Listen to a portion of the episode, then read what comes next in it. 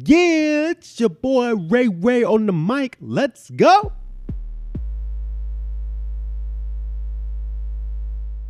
Mic check, mic check. Welcome to On the Mic with Ray White, where we share life lessons, encourage self reflection, and equip you to take action.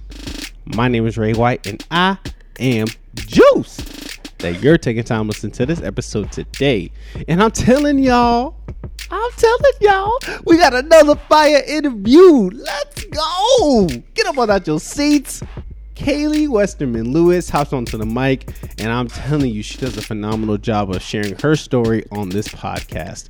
She's tying in her experience as a former college basketball player, her passion with the environmental studies, as well as packaging it all towards impacting to society to develop and fuel her business, which is the Salem Cloth Project.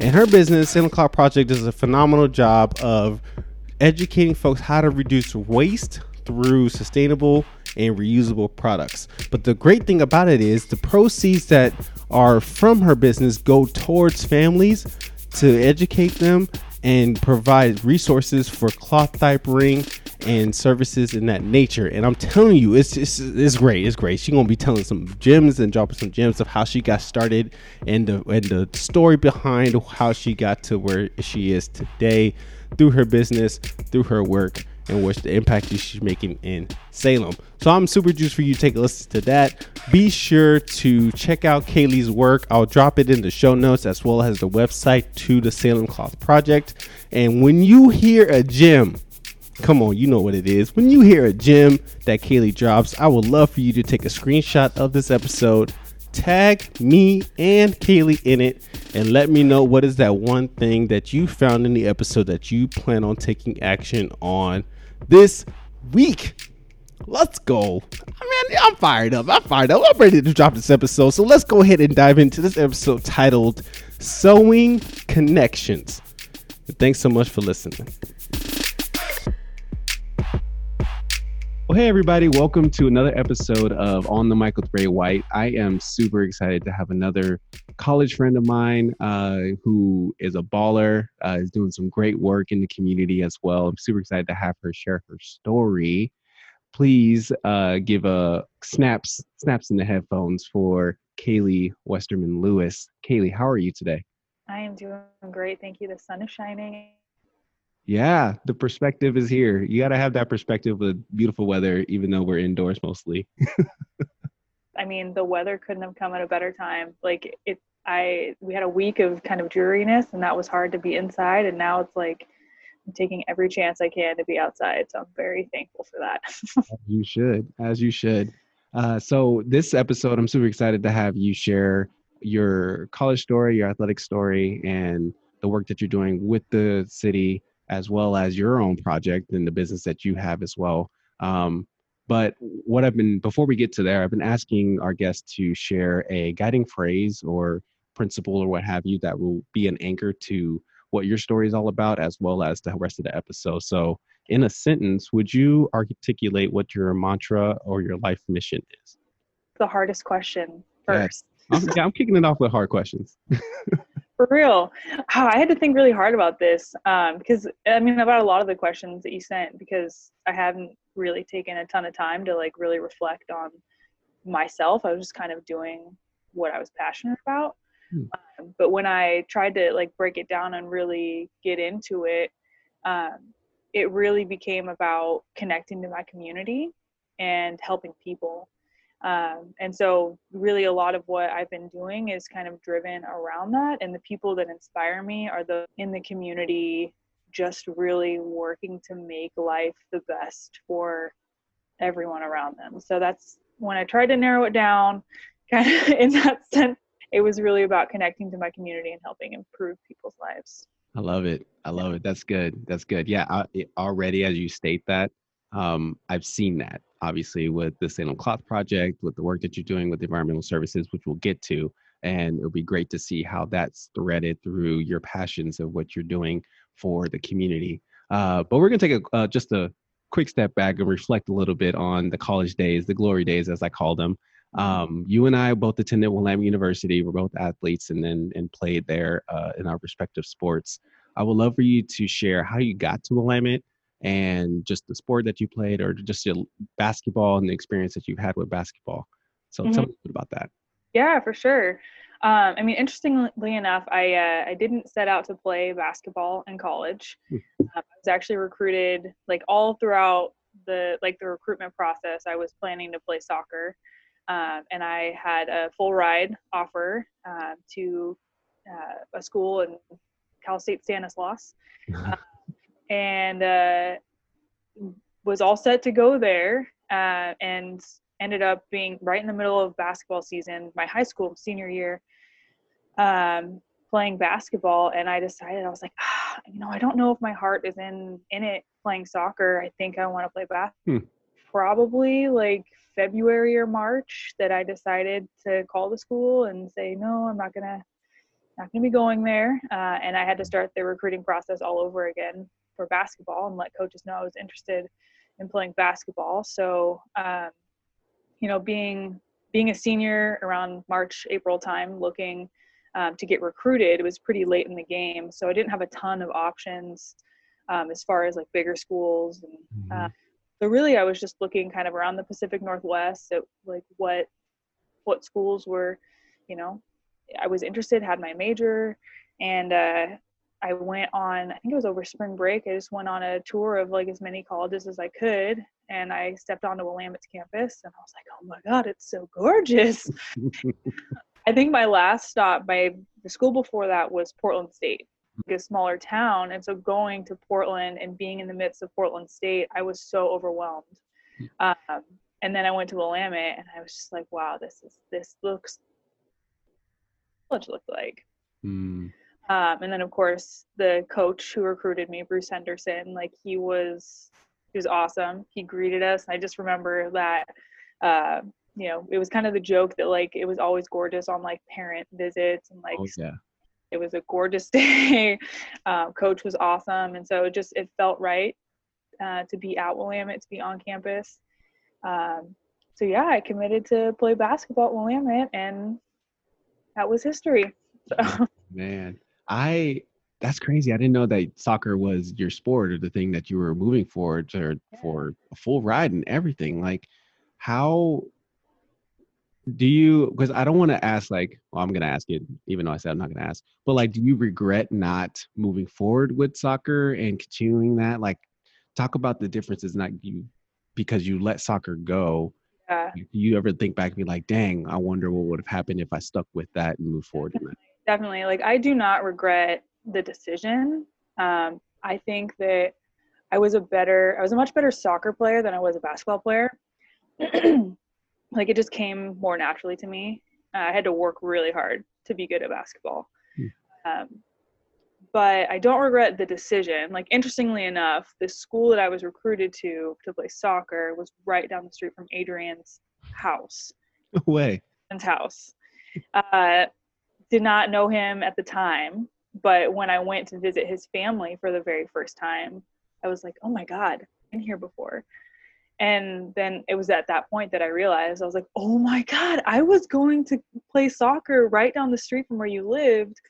So in like in that aspect, like the like that kind of serendipitous mm-hmm. experience of like had I gone there, I would have never met Adrian. I would have never like done a lot of the things that I have done. So I definitely don't regret it, but um, just the experience, like knowing that I probably could have gone a lot farther with soccer because I was better.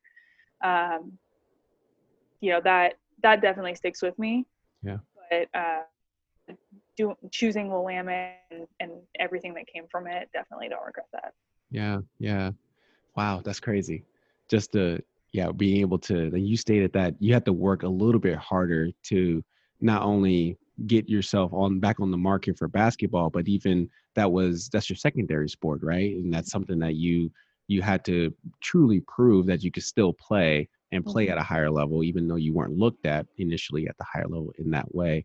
Um that's awesome. That that a lot of determination there. That's that's good oh, yeah. I mean it was it was tough for sure. Like i remember sitting in the airport after my last visit to california Um, and I was bawling on the phone to my mom because I was like, I don't think I can do it. Like, I don't think my heart is there.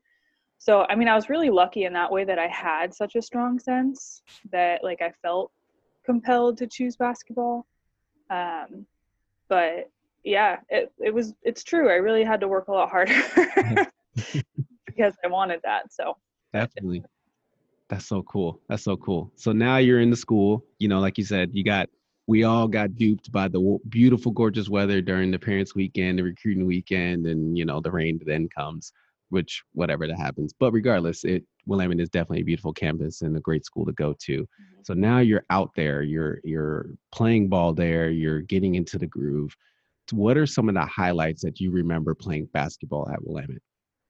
I think the biggest thing that came to my mind was honestly like the camaraderie and the friendship and everything that comes with having teammates like throughout my entire like athletic career that is the biggest thing that stands out for me is like I was so lucky to never like have to work hard at making friends because you just had a team there with you your teammates were your friends your family um, and those are you know still to this day my closest friend i mean in a in some aspect it i never i never then learned how to make friends. So that was like hard as an adult to be like oh god how do i how do i make friends now? Um, but but for real like the teammates that you you know that you surround yourself with and that you're with all the time like those are some of the best memories for sure. Um, and i think for me too just like the competitive nature I was like I am just a competitive person. I always have been, and um, I really like now as an adult who is not like a constant athlete. Uh, it's it's hard not having like a competitive outlet.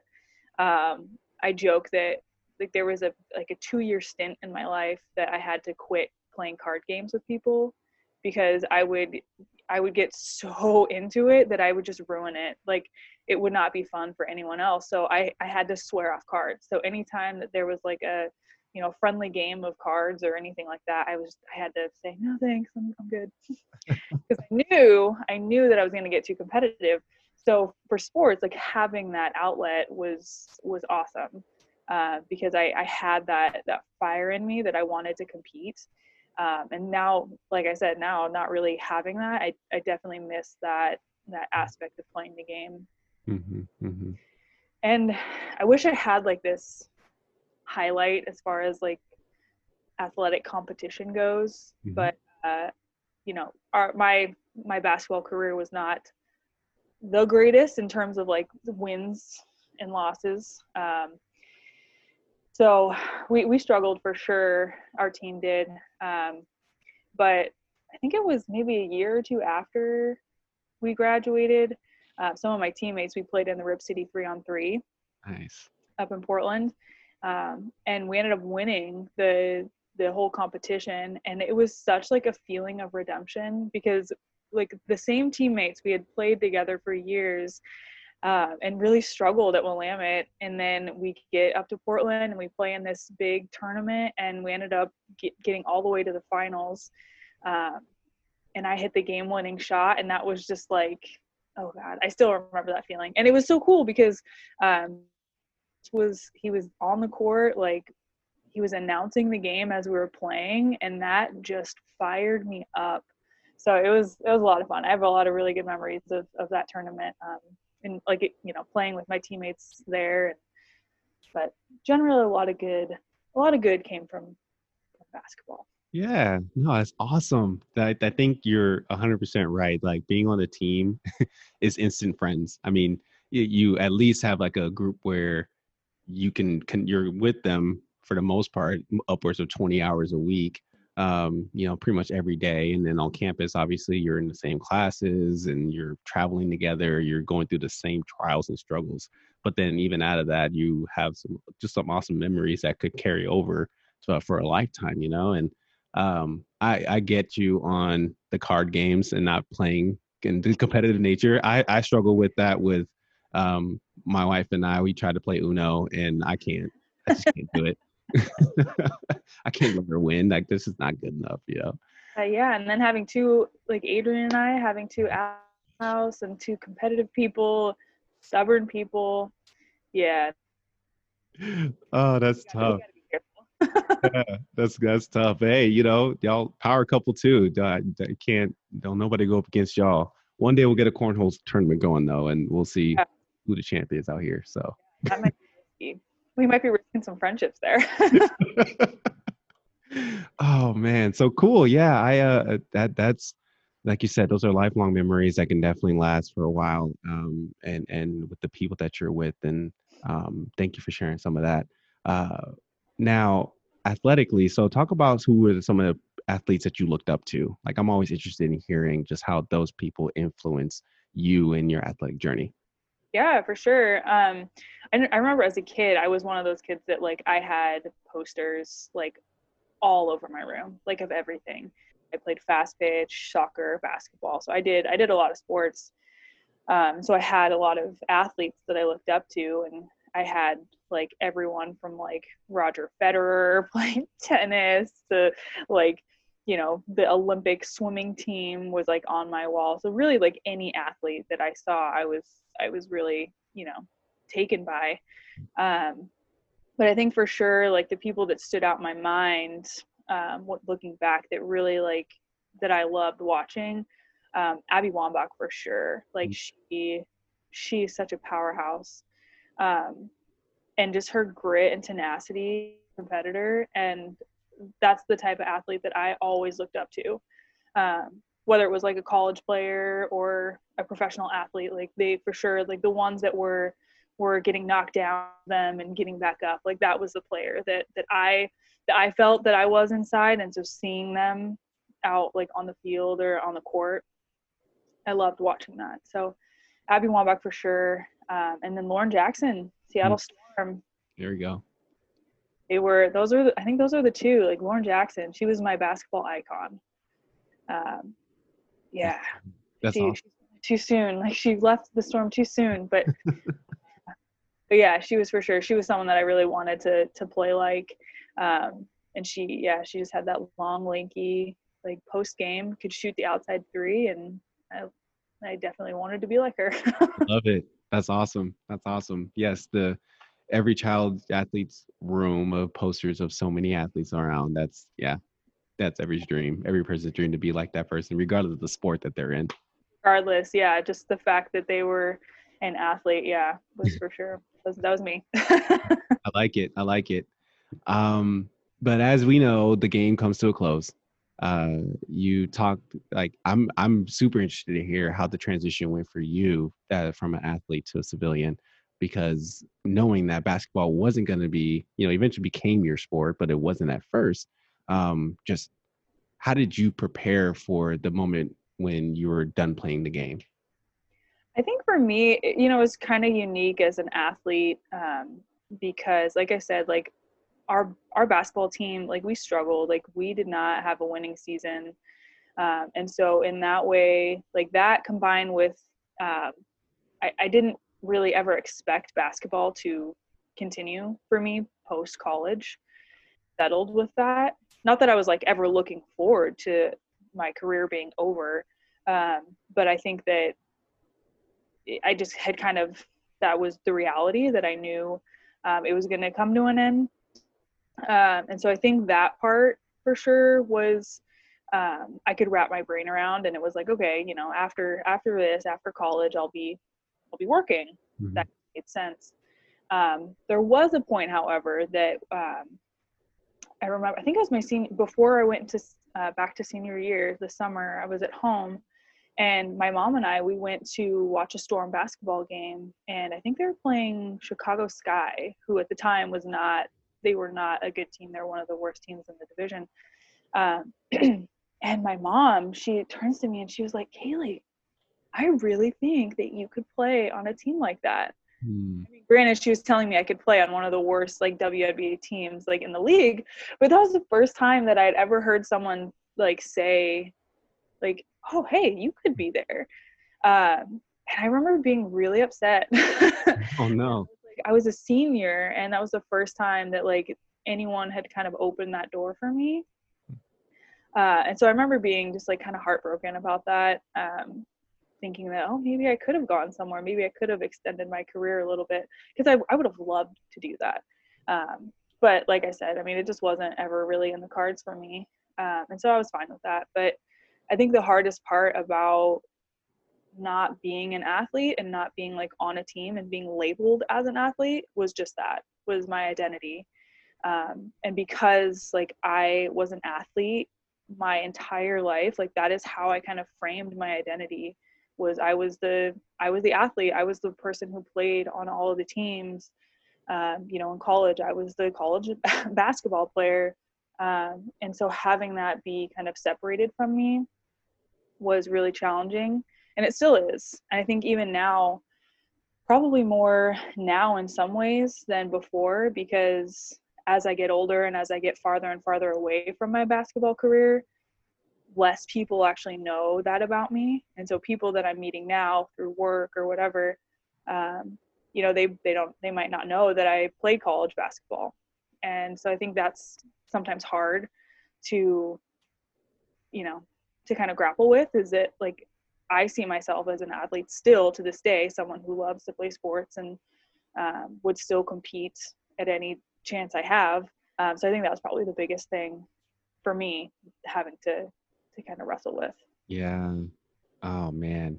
Did did you ever try to preface that yeah, I play college ball, you know, in every interaction that oh, you yeah. had? yeah. And at, at a certain point it made sense, you know, like when you would talk about like, oh, where did you go to school? It's like, oh, I went to Willamette. I was I played basketball. Like a year out, that made sense. Two, three, four years out, like, yeah, I was a college basketball player. Then it just sounded kind of pathetic. Um, oh, yeah, no, definitely. Like that was, and that that was how much it was tied to my identity. Was that that was kind of how I introduced myself or how I explained my experience was a lot of times through the athletic part of my life, and so yeah, you know, having that disconnect can be really challenging. So I when you hear like sports stories about like professional athletes, you know, having retiring or getting injured and you know and having that really that kind of depression over that i totally understand that because it's it's so much about who you see yourself as and when that identity is taken away like how do you you know how do you kind of recuperate from that yeah. so yeah to because I yeah, like you said, we're we're a few years removed. I won't say how many. We're a few years removed, and I still often catch myself saying, "Yeah, I went to Willamette and I studied sociology." You know, like trying to find a different way of connection to it, and eventually find my way saying, "Yeah, I play college football." But uh, I definitely get you in the fact of after some point, it's kind of like, okay, you can't necessarily hang on that too much. Yeah. But as you stated you know yeah the the, the separation or the, the divorce of that identity from uh every year you, you keep doing that every year. Like how did how did you cope through that? Like did you um you stated you had a little bit of feeling like you lost something or some grief there mm-hmm. um but then yeah what were some of the things that you did to help you overcome that identity being so attached to you well i think it was for me it was still being a part of it somehow um, so I think two years, I, w- I was coaching for two years, coached basketball at McNary High School um, for a couple years after I graduated. So staying connected in that way was was great. Um, so I probably had like three or four years of transition where I was somehow playing in um, three on three tournaments and playing in hoopla and, and all other, you know, any chance I got. Um, playing pickup or um, you know like even just playing soccer any chance i could um, so for me it's definitely being a part of it and staying connected to the sport and feeling like people could still see me as that mm-hmm. and maybe less of people seeing me but feeling like that i that i myself was connected to it um, that really helped for sure um, now you know now i'm kind of at a different place in my life and it's a little harder to to stay involved all the time.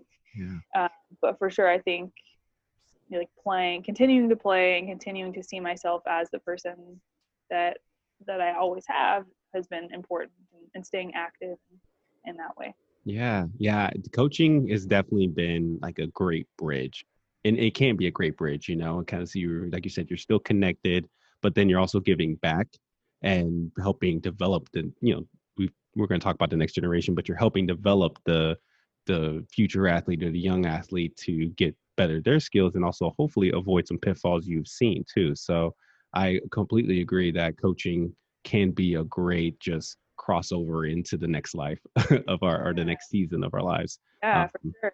While still being a part of it.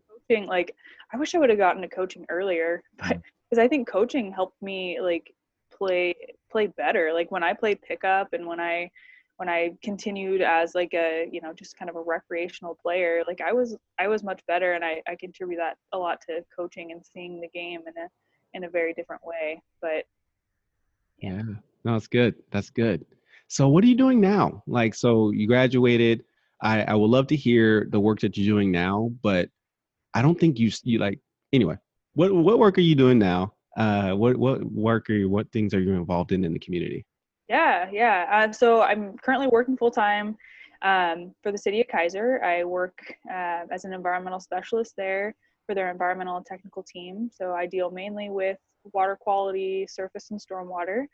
Um, mostly doing education and outreach. Hmm. Uh, so I've, you know, I've kind of jumped around throughout my career in environmental work. Um, spent most of my time in water quality, um, but my uh, I started working in a lab. That was my first. That was my first job in water quality. Was working in the lab, um, and then quickly realized that I needed more action than just test tubes.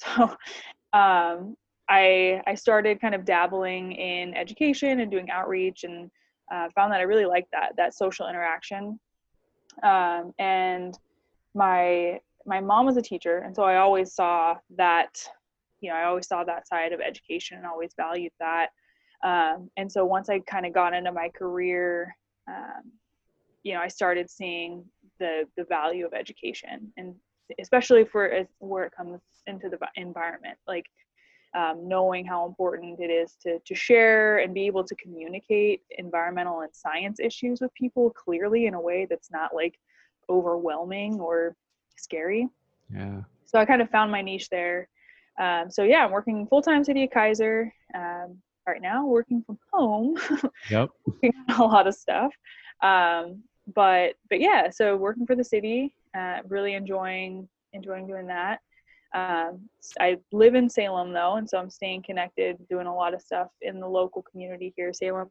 Mm-hmm. Um, you know, I've like I said, I've I've bounced around a lot in the environmental field um, between like energy. I spent a lot of time, most of my time in water quality, um, and I dabbled a little bit for about a couple years uh, in waste reduction, hmm. and that's where I started my passion for like more of the um, kind of the cultural aspect of environmental issues versus just like water or air, you know, um, and seeing how like humans are really impacting the environment through waste.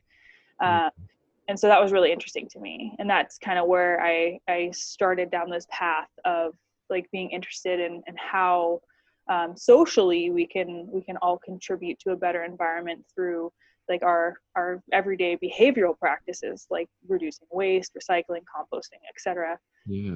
Um, so that kind of like led me into my side project what i'm doing now. So on top of working full time i've also started a, a small business and i'm working on developing uh, getting a nonprofit going. Mm. uh, but it's called salem cloth project. Um, and our mission is really to to reduce waste on the front end. So i make um, handmade reusable products. So things like uh, snack bags that they'll replace you know ziploc bags or cloth napkins cloth um, towels so that you're not using paper towels and napkins and things like that. Um, so selling those products and then the uh, the proceeds for that go towards providing families in salem free cloth diapers cloth diaper resources and then uh, education as well. Um, wow. so there's a, there's a pretty big gap here in Salem for for resources like that. Um, and like I said, with my just kind of continued interest in waste reduction, I, I started seeing um, seeing a need for that. And just was like, okay, I, you know, I'm really passionate about this. Um, after we had our, uh, we started cloth diapering. Mm-hmm. Never, I had never changed a diaper before, ever. so like doing cloth diapers was like, oh my God, what am I doing? Uh, I always knew that like that made sense. I'm an environmental person. I have to do things that are going to be good for the environment. So we're going to uh, but I had to learn from scratch. I had no one around me to teach me. Um, like I, I, didn't know anybody who cloth diapers. Uh, I was just constantly on YouTube, like googling things like how to change a diaper. like I, it, it got to a low point. Like I don't know how to change a diaper.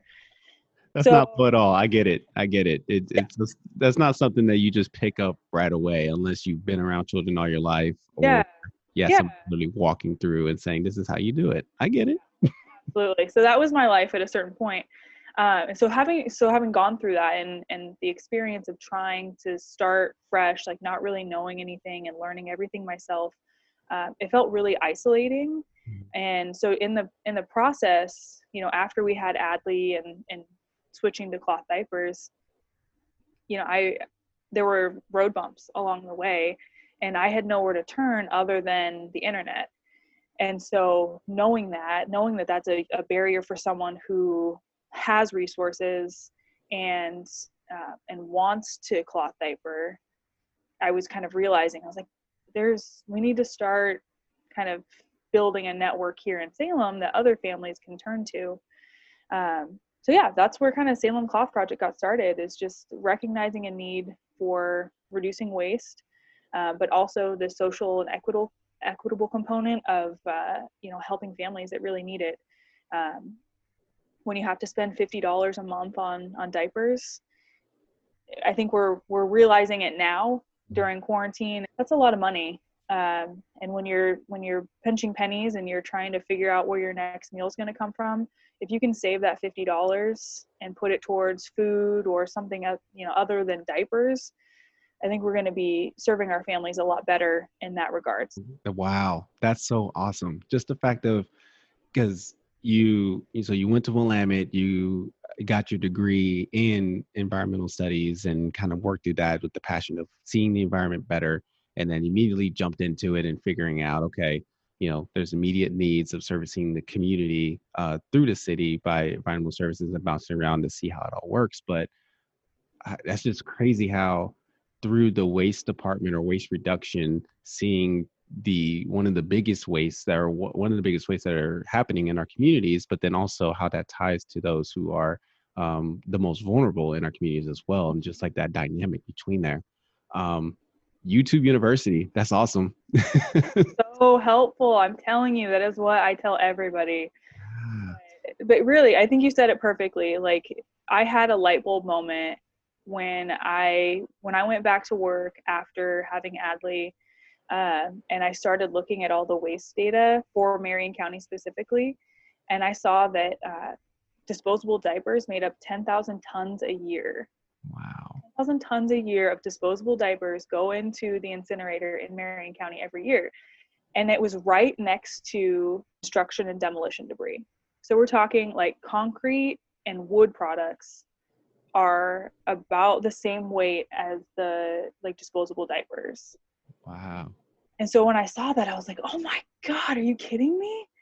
And then at the same time, I started seeing so many families that were asking for assistance um, you know, for food and uh, for diapers, and they they had a need. Like they were not, their needs were not being met. And I just thought to myself, man, if they could on diapers, and you know, maybe that would help them a little bit. You know, it's it's not a huge chunk of change, but it's something.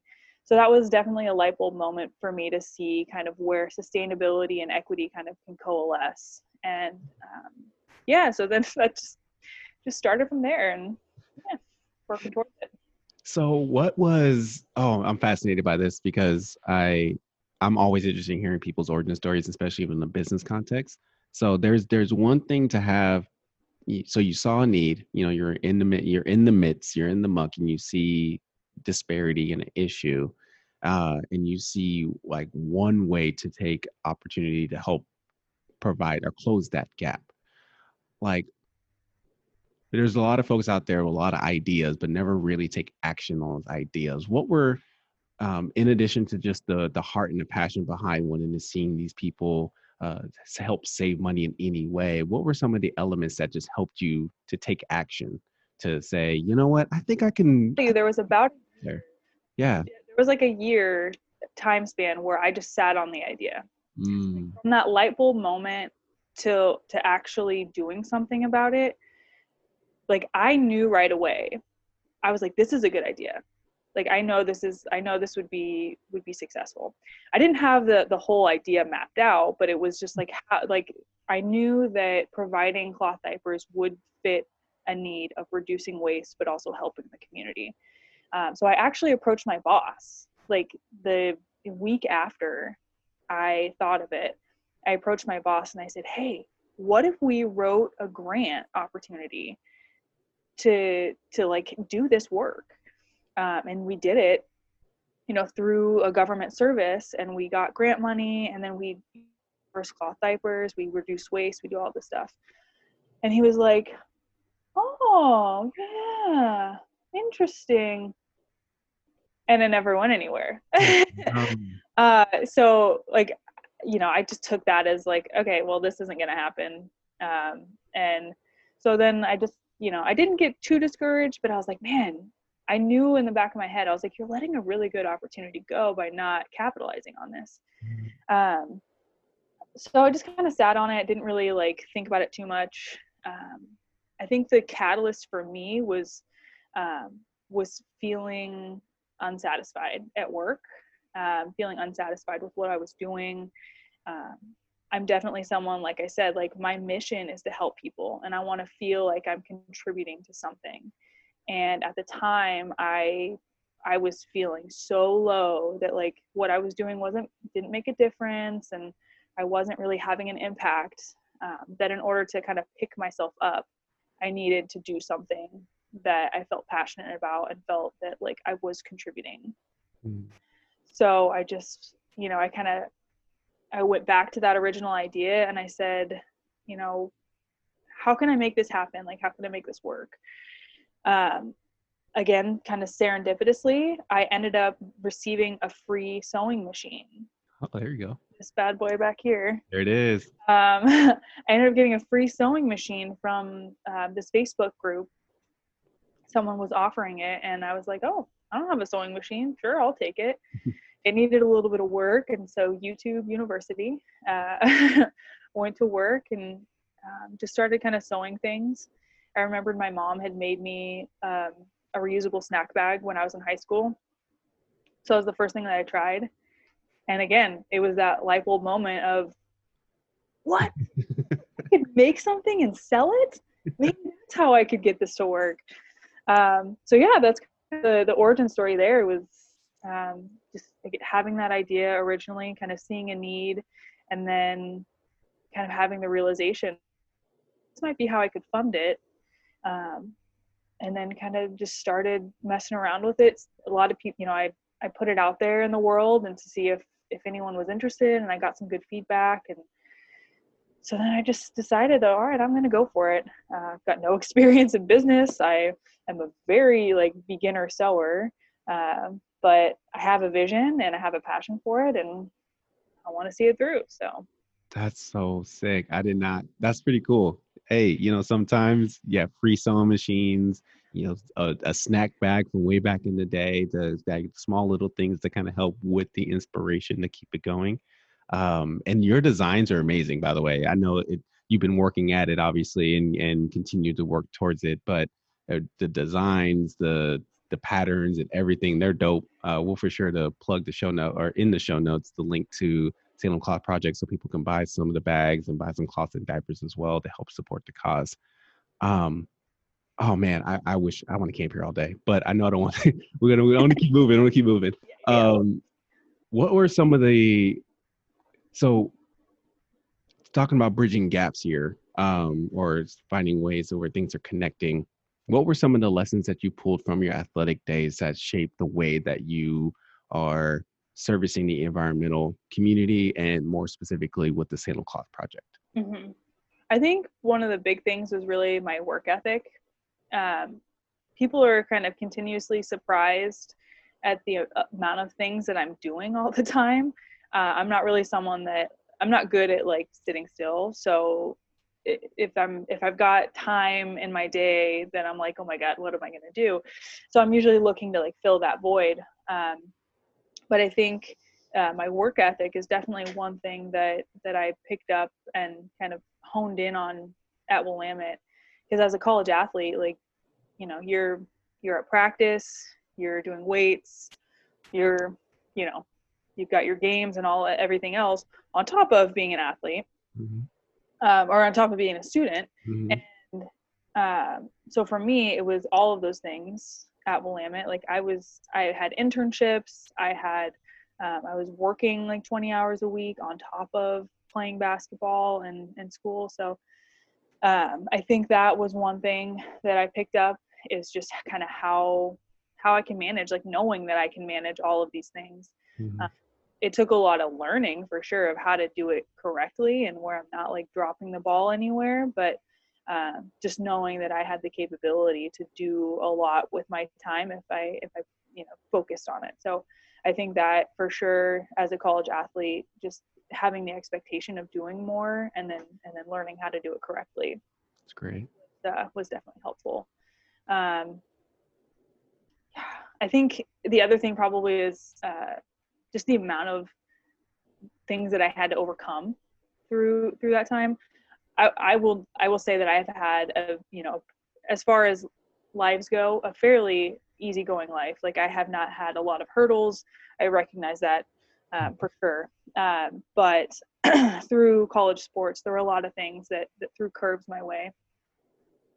Um, and I think knowing, having gone through that, and then being on the other side and knowing that I could get through it was really helpful. Mm. Uh, it's not necessarily something I think about consciously in you know day to day practice, but um, it definitely like built my capacity for for what I could get through, um, knowing that I can can handle adversity. And so now when I'm facing challenges and I'm you know feeling anxious or disoriented or whatever, I know that I can get through it because I've done it before.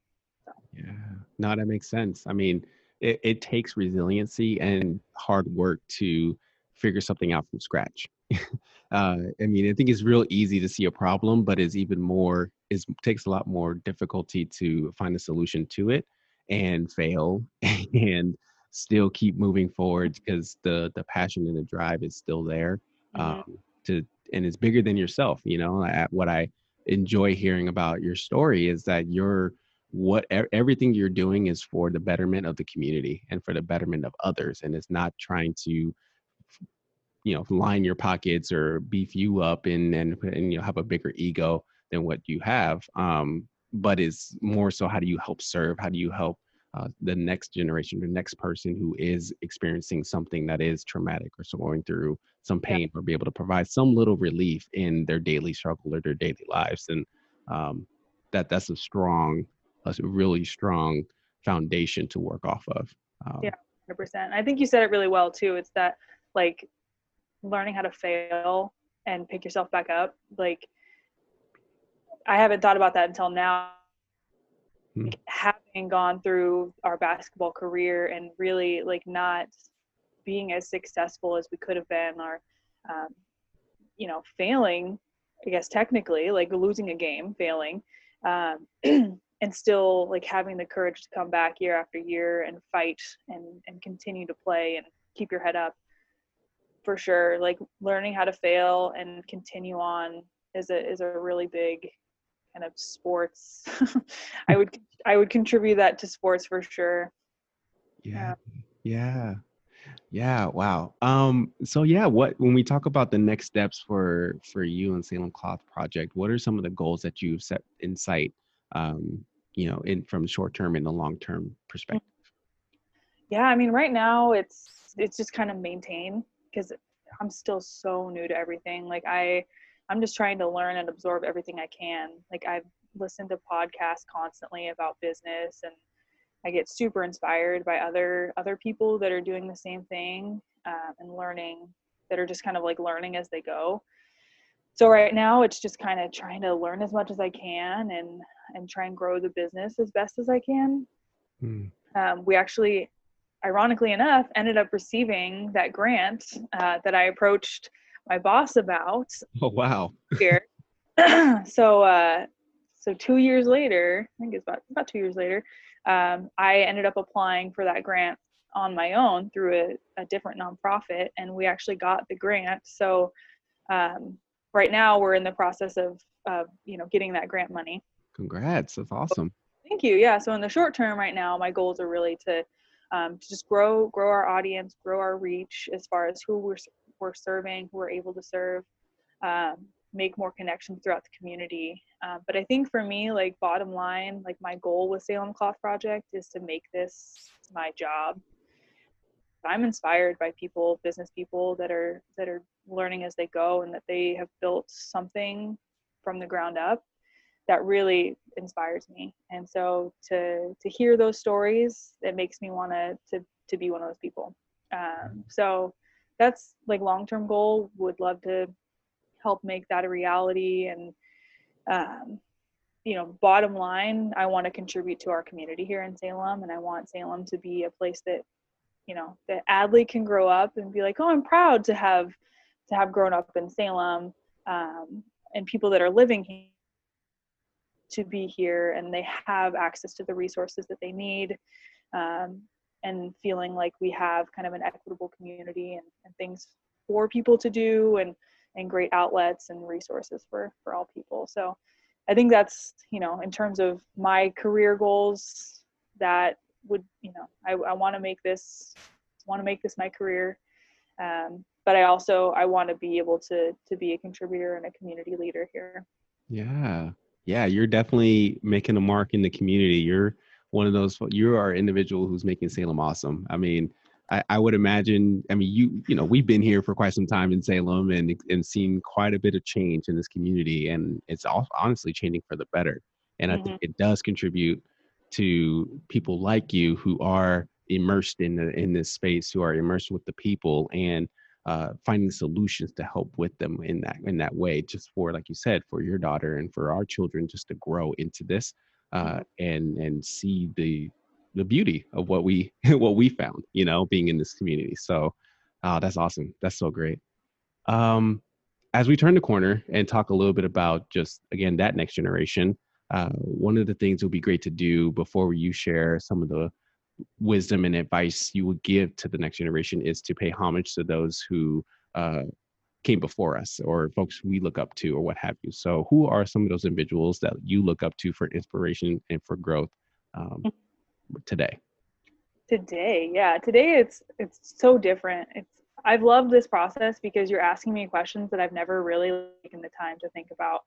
Um, but looking back at like who I looked up to as a kid and who I look up to now, like they're just they're it's so different. But um, I love that that arch. Um, mm-hmm. um, like I said, I'm really interested in business. Um, I've been you know interested in in politics and policy and um, and this might not be like the the best thing to say, but like uh, Bernie Sanders, like right now, is he's someone that um, that I have really looked to because not not really anything necessarily policy driven, but um, in like 2014, 2015, when I was finding out about him and I started reading about um, kind of his his political career and learning about what he had been involved in, uh, he was kind of the first person that opened my eyes to a lot of the inequity that was happening in our country.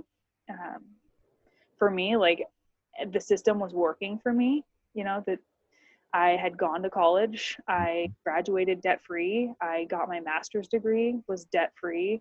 Um, never really had any issues like getting a job or, um, you know, I definitely faced a lot of gender inequity in my life, but mm-hmm.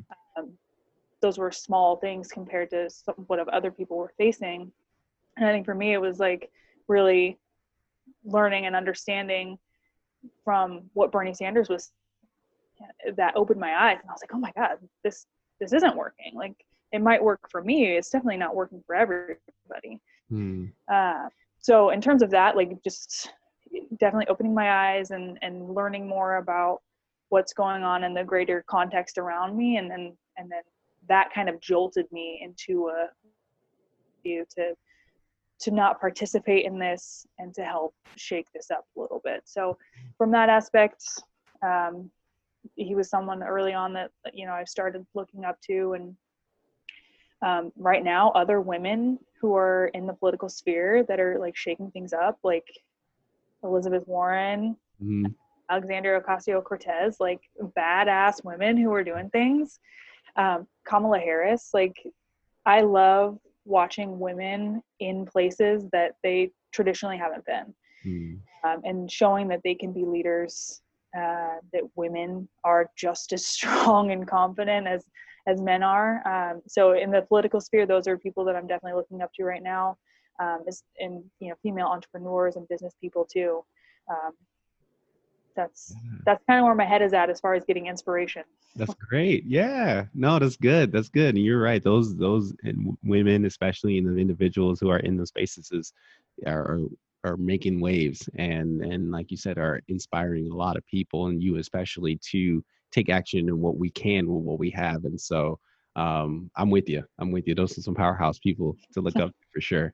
Um, so what as we talk about your athletic days for a second, um, and providing some advice to the next generation athletes. Uh, this question, you could take this question in any way. You could take it as, how, what advice would you give to the athlete who's in their final season, um, or the athlete who's preparing for their final season? What advice would you give to that person?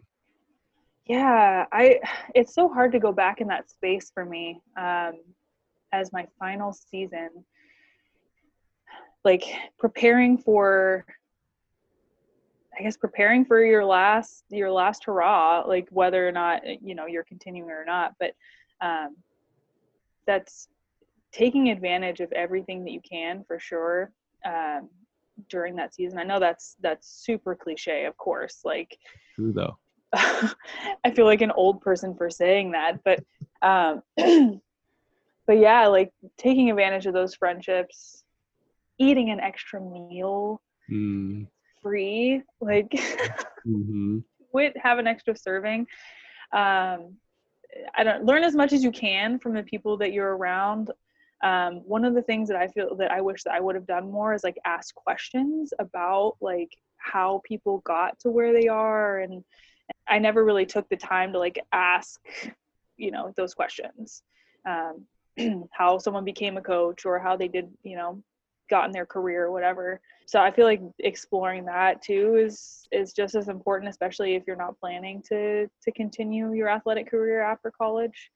Um, outside of sports, like for me, the the biggest like jolt was like life after college it's not necessarily like athlete athlete specific but just like generally in college like i was so busy in my final season of basketball and working on my thesis and trying to graduate.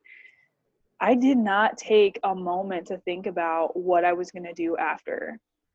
Yeah. not even a second. Like i don't know how that happened. Like how did i get to that point? point and i hadn't thought about what i was going to do but i do i remember sitting at the kitchen table. I had closed my laptop after i had submitted my thesis and i was like oh god. What's next like i don't know where i'm living. Like i don't know what i'm going to do for work. Like i hadn't thought about how i transition from a, a major in and like having a degree. How do i translate that into a career? Like i hadn't even thought about it. Um, i didn't know what jobs existed. I didn't know what jobs existed um, so for me like that was the the most rude awakening was submitting my final project and then being like all right i'm done now what do i do know what? Yeah. so i spent about my first job after willamette was was working at macy's There you go. for four months at Macy's and then jumped onto a full time job after that. But yeah, I, I had no clue what I was going to do. So that would be my advice. Take some time to think about what you're going to be doing when you're done. Yeah. Oh my gosh. Yeah. As you as you said that, I definitely remember my very same experience. Submit, hitting submit on the thesis, big sigh of relief, but then immediate rush of worry of, of like, oh no, like I have not thought about the next step in that. And yeah, the you worked at Macy's, I worked at Best Buy for like a solid six weeks. Mhm. Similarly, because I was like, I don't know what I'm gonna do, but you will figure it out. But yes, doing that and as well as like you said, having those conversations with just anybody around because what's fascinating about college and even being an athlete is that you are so close to the professionals and you know professors coaches even faculty members what have you and can ask them like hey tell me about your journey Mhm. and right there and they're there willing to help support students and can help guide and at least share some type of uh, wisdom or direction that could be interesting or you know like no i don't want to do that. But Mhm. give you some context to at least know what to pursue or how to pursue things. So that's that's key advice. That's that's major. Um and probably still advice that needs to be happening today too because doesn't mean that just because you're done from school you don't you don't still need to ask people around their story or how they're uh, navigating the world. Mhm. um, so then for specific for, for your industry, uh, more with the environmental services and even you know starting your own business and being a social entrepreneur, what are some advices would you give to the student or anyone uh, that matter who will be looking to get into that space? I think it would really be the same is like go talk to people. and that's a skill that you have to learn. Uh, I don't like it, it certainly like when I was in college and even after, like if someone were to give me that advice, I'd be like, okay, thanks. Um, and I would not do it. Like I, I know that I would not have gone and just like cold called someone and asked them if they wanted to, to meet. I, I did not have that confidence. Um, so it's it's a skill for sure that you have to pick up and you have to like kind of get over yourself and and realize that you know it's you're not going to look stupid like people most people want to help and um, so for someone who's interested in in any sort of career um, specifically in kind of the environmental if you're interested in, in kind of public service for sure like talk to people talk to people in the industry. Um, there's so many jobs that like like i said when i was graduating from willamette i had no clue what jobs were available. Um, and now being in the industry i see how many there are but they're not the jobs that i thought that they were going to be. Like when i was when i was studying science like i wasn't thinking about um, you know as a, an educator education um, looking at stormwater samples like those were not the things that that i was expecting like a scientist uh, to be. So like that would have been really helpful was to have someone like push me into talking to people and figuring out what other what jobs there are um, and and figuring out early if it was something that i wanted to do or not. Um, and so I, I have actually had people i'm i'm always the person that's like yes you know if you if you want to come talk to me like i'm an open book like as a high school student or college student like i always want to be that like professional that can can provide that input. Um, and so i've talked to multiple multiple people and i always encourage them to like go you have like you can't know that you want to do something unless you've looked into it you know Right. because there's a lot of professions out there that the title is very different than the day-to-day work Very Uh, so. so that would be my biggest piece of advice is just to, to get out there and figure out what what exists um, it wasn't until my i was done with my master's degree that i really felt that i had that confidence and i um, i went to psu so i was in portland for a couple of years and then when i came back to salem i just started networking. Mhm. and i just started like googling environmental stuff and seeing what was going on and then asking if people would be willing to to sit down to have a conversation. And you know i made a lot of a lot of connections that way. And so now that's that's definitely a habit that i have of just networking and feeling confident in myself and and knowing that it's okay to to show up alone to an event and just put yourself out there um, so. Yeah. Oh my gosh. Yes. Telling people to talk to people because we have to. We got to be social. We got to talk and figure it out and work with folks and not try to demystify the fear of connection because that's easily uh, can be a thing of fearing of getting connected with people and even the fear of not having it all figured out. Um, I hear that I hear that quite a bit in your story is that there is an aspect of you don't know, but there are avenues and tools and resources and people to help guide you and not be afraid to take advantage of those uh, and and look like a newbie uh, mm-hmm. but but like but again the passion and the drive and the uh, the purpose is stronger than your own uh, ego or trying to look like look like something that you're not like you're helping others and that helps get over that fear at least at, at a little bit to get over that fear to talk to people. That's so great.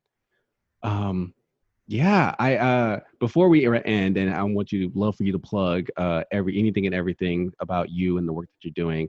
Uh you are a mother and that's part of your identity. That's who you are. Um as a as a family person myself as a father i'm always you know I love hearing how other parents are working and navigating through just the life of parenthood uh, so how is motherhood for you? How give me some highlights of just how how is what's life like as a mom? Yeah, it's still weird to me to to say that I am a mom. Um, because when I when I hear the word mom, I think of my mom and I think of what what a mom looks like in my head, and it doesn't look like me. But yes, I am a mom, um, and I am I'm super lucky because uh, Adley is she from the beginning was a pretty easy baby. She's two years old now. She just turned two in march. Um, and so as far as like as far as that goes i've had it pretty easy. She's like the smartest kid. Like she picks up so much stuff so quickly and it's scary um, all the time. Um, yeah. but yeah it's been really great. Like she is she's just so great. And um, yeah, from day one, like she just rocked our world. Mm-hmm. Um, yeah, it definitely it like brought Adrian and I a lot closer together going through that. Um, just going through and um, and just going through that experience, and then figuring out how to parent and nurture and keep them alive um, is, is an experience especially since like i said i'd never changed a diaper before and you know yeah. all new territory. So um, a lot of a lot of learning and a lot of patience and a lot of um, it's just kind of grace with yourself to to let it be okay. Um, but yeah it's mm. it's been it's been a lot of fun and she is she is just like the light of our lives for sure. She's just believe awesome. it. Yeah kids will do that to you. Yeah, um, crazy. yeah, instant maturity um, happens once you're once a child is born, and it's uh, it's definitely an amazing blessing to have and a tremendous challenge as well. But one that's worth it, and and I, I would agree with you and the patience. I agree with you and all that. Um, and even the bond that you have with your spouse to go through that together. I mean, similarly with being on a team in sports, like you mm-hmm. go through these things you go through these trials together and it may seem crazy and chaotic but eventually it works and you go through that same process with your spouse and uh and just continue to build life together which is great. So yeah thanks for sharing a little bit about that. That's that's awesome. Shout outs. Give any shout outs that you would like how people can follow you get connected with you and your work. Plug it away. We'd love to have that shared on the on the podcast. Sure. well I'm super excited about the work that I'm doing with the city of Keizer. I'm pretty new to the position, but um, but I, am really excited getting into the work. It's it's a different community. I know you live in Keizer, mm-hmm. um, so it's right next door to Salem. It's not really all that different, but it is a little different. Um, mm-hmm. And so it's it's cool to to be kind of learning that community and seeing the needs um, there but i'm starting uh, doing a lot of outreach with like businesses and connecting to different businesses and helping support them through um, kind of adapting to more sustainable uh, business uh, practices i'm really excited about doing some of that work and um, I am I am the go-to educator for the city of Keizer. So if there's anyone out there listening that wants some environmental education thrown their way, uh, you just give me a holler. Mm. But uh, yeah, I'm excited about doing that work. Um, I'm equally as excited, if not like a hundred times more excited about Salem Cloth Project. Mm. like I said, we got the grant fifteen hundred dollars, fifteen thousand, excuse me, fifteen thousand. Oh yeah, yeah, extra zero there. Extra zero, like I spilled that zero. difference. Fifteen thousand dollars. It's still crazy. Um, yeah, in this grant, so we have enough money now to provide cloth diaper kits. Got that going on. Um, so if there are any families out there that um, are in need, like that's one thing for sure. I'm look, really looking forward to to plugging and um, into getting those resources into the hands of people. But other than that, the way you can support Salem Cloth Project is by you know purchasing our products and uh, you know checking out our website um, and just kind of spreading the word that we exist. Yeah. Well, definitely on this podcast, the word will spread. Uh, you know, because this is this is the major platform right now. This is this is worldwide here. Yeah, we're doing big things on the mic.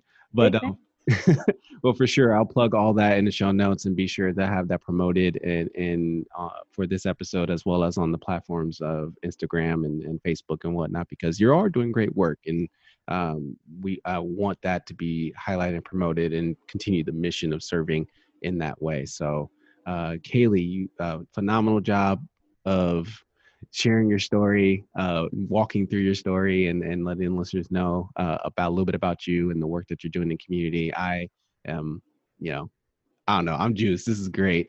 Uh, thank you for being on the show, and uh, we continue to wish you great success uh, in the work that you're doing and with your family, and yeah, continue to be in a rock in, in this community. So thank you. Yeah, thank you for giving me a platform. I appreciate it. Mm-hmm. Thanks so much for listening to On the Mic with Ray White. And before you leave, I got a few asks for you. First, connect with me on social media and let me know what your thoughts are on this episode. You can find me on my personal page at Ray Devante on all social accounts, and this podcast at OTM Podcast on Instagram. Next, subscribe, rate, and review the podcast on your favorite listening device. Make sure that you go ahead and find On the Mic with Ray White on Stitcher, Google Play, Apple Podcasts, and Spotify. And make sure that you let me know that you're listening. And finally, share this episode with a friend. Take the time to send them a link or tag them on your social media platforms and start the conversation around them around the reflective topics and the questions on this episode. Thanks so much, and don't forget to share your story with others. Peace.